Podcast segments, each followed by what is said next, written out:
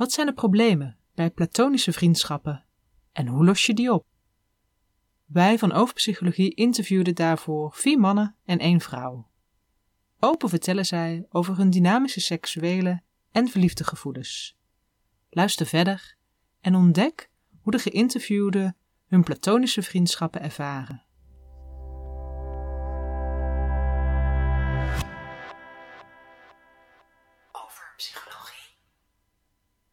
Hallo, ik ben Mirella Brok, relatietherapeut en schrijver. En je luistert naar mijn artikel Platonische vriendschap, troost of hoofdprijs? Van overpsychologie.nl Zoals een van de geïnterviewden, Karel, zegt: Seksualiteit is een onderdeel van het leven. En er zit ook vriendschap bij.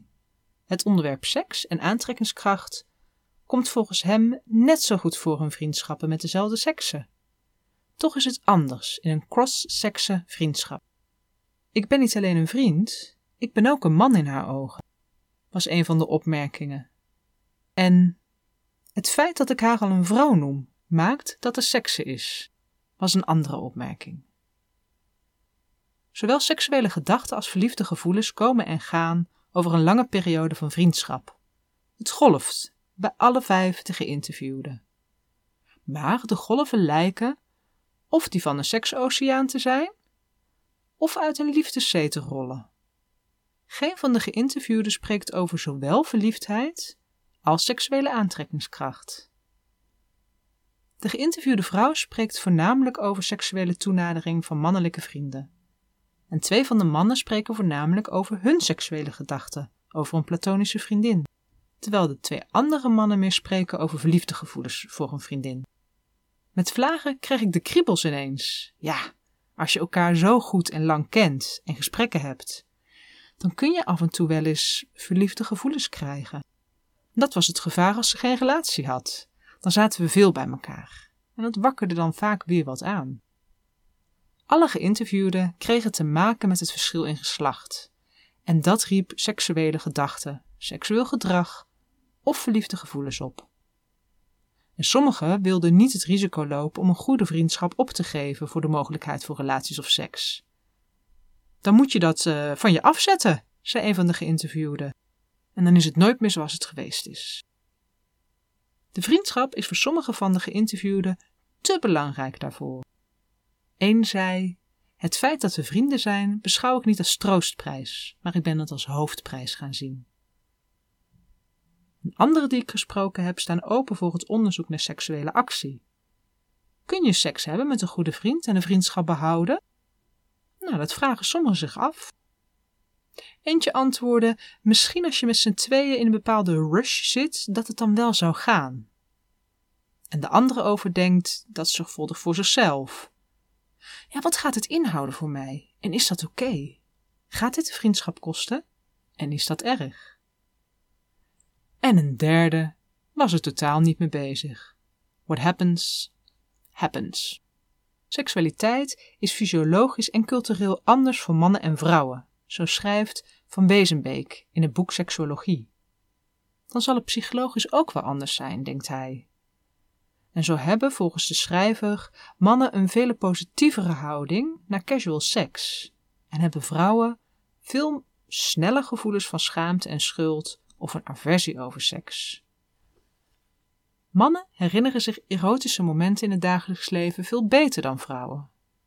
En mannen zijn ook wel meer op zoek naar seks of iets wat ermee te maken heeft.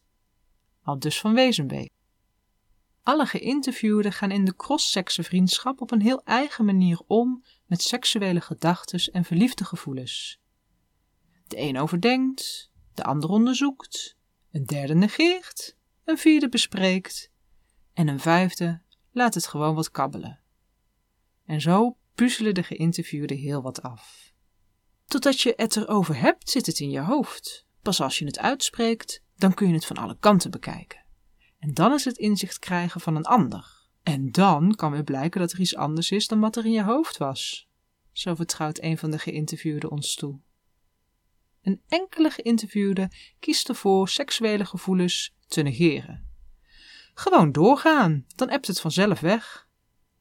Of zoals een andere geïnterviewde zegt: het ontkennen, het niet zien. Het ontkennen voor de ander. Als je er niet naartoe wilt, dan doe je het niet en dan is het er niet. Het leven zit vol seks en verliefdheid. En de cross vriendschap is daar geen uitzondering op. Binnen cross vriendschap ervaren onze geïnterviewden seksuele gedachten, seksuele toenadering of verliefde gevoelens. Hoewel het ontwarren van al deze informatie tijdens een interview even duurt, lijkt het ontwarren in het echte leven hen goed af te gaan. Ieder persoon heeft een eigen manier van omgaan met seks en verliefdheid in een cross-sex vriendschap. Gelukkig maar. De vriendschappen zijn dierbaar geworden door de tijd heen.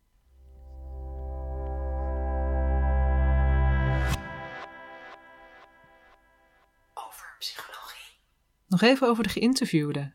In totaal deden één vrouw en vier mannen anoniem hun verhaal en overpsychologie.nl. Hun leeftijd lag op het moment van interview tussen de 24 en 44 jaar. Samen beantwoordden ze zo'n 200 vragen.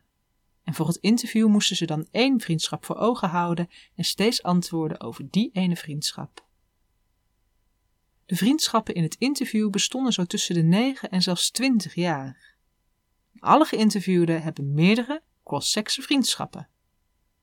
En alle geïnterviewden vinden hulp en elkaar kracht geven en elkaar ontwikkelen belangrijke thema's in de vriendschap. Allemaal vertellen ze dat diepe en lange gesprekken zeer belangrijk zijn in hun vriendschap met het andere geslacht.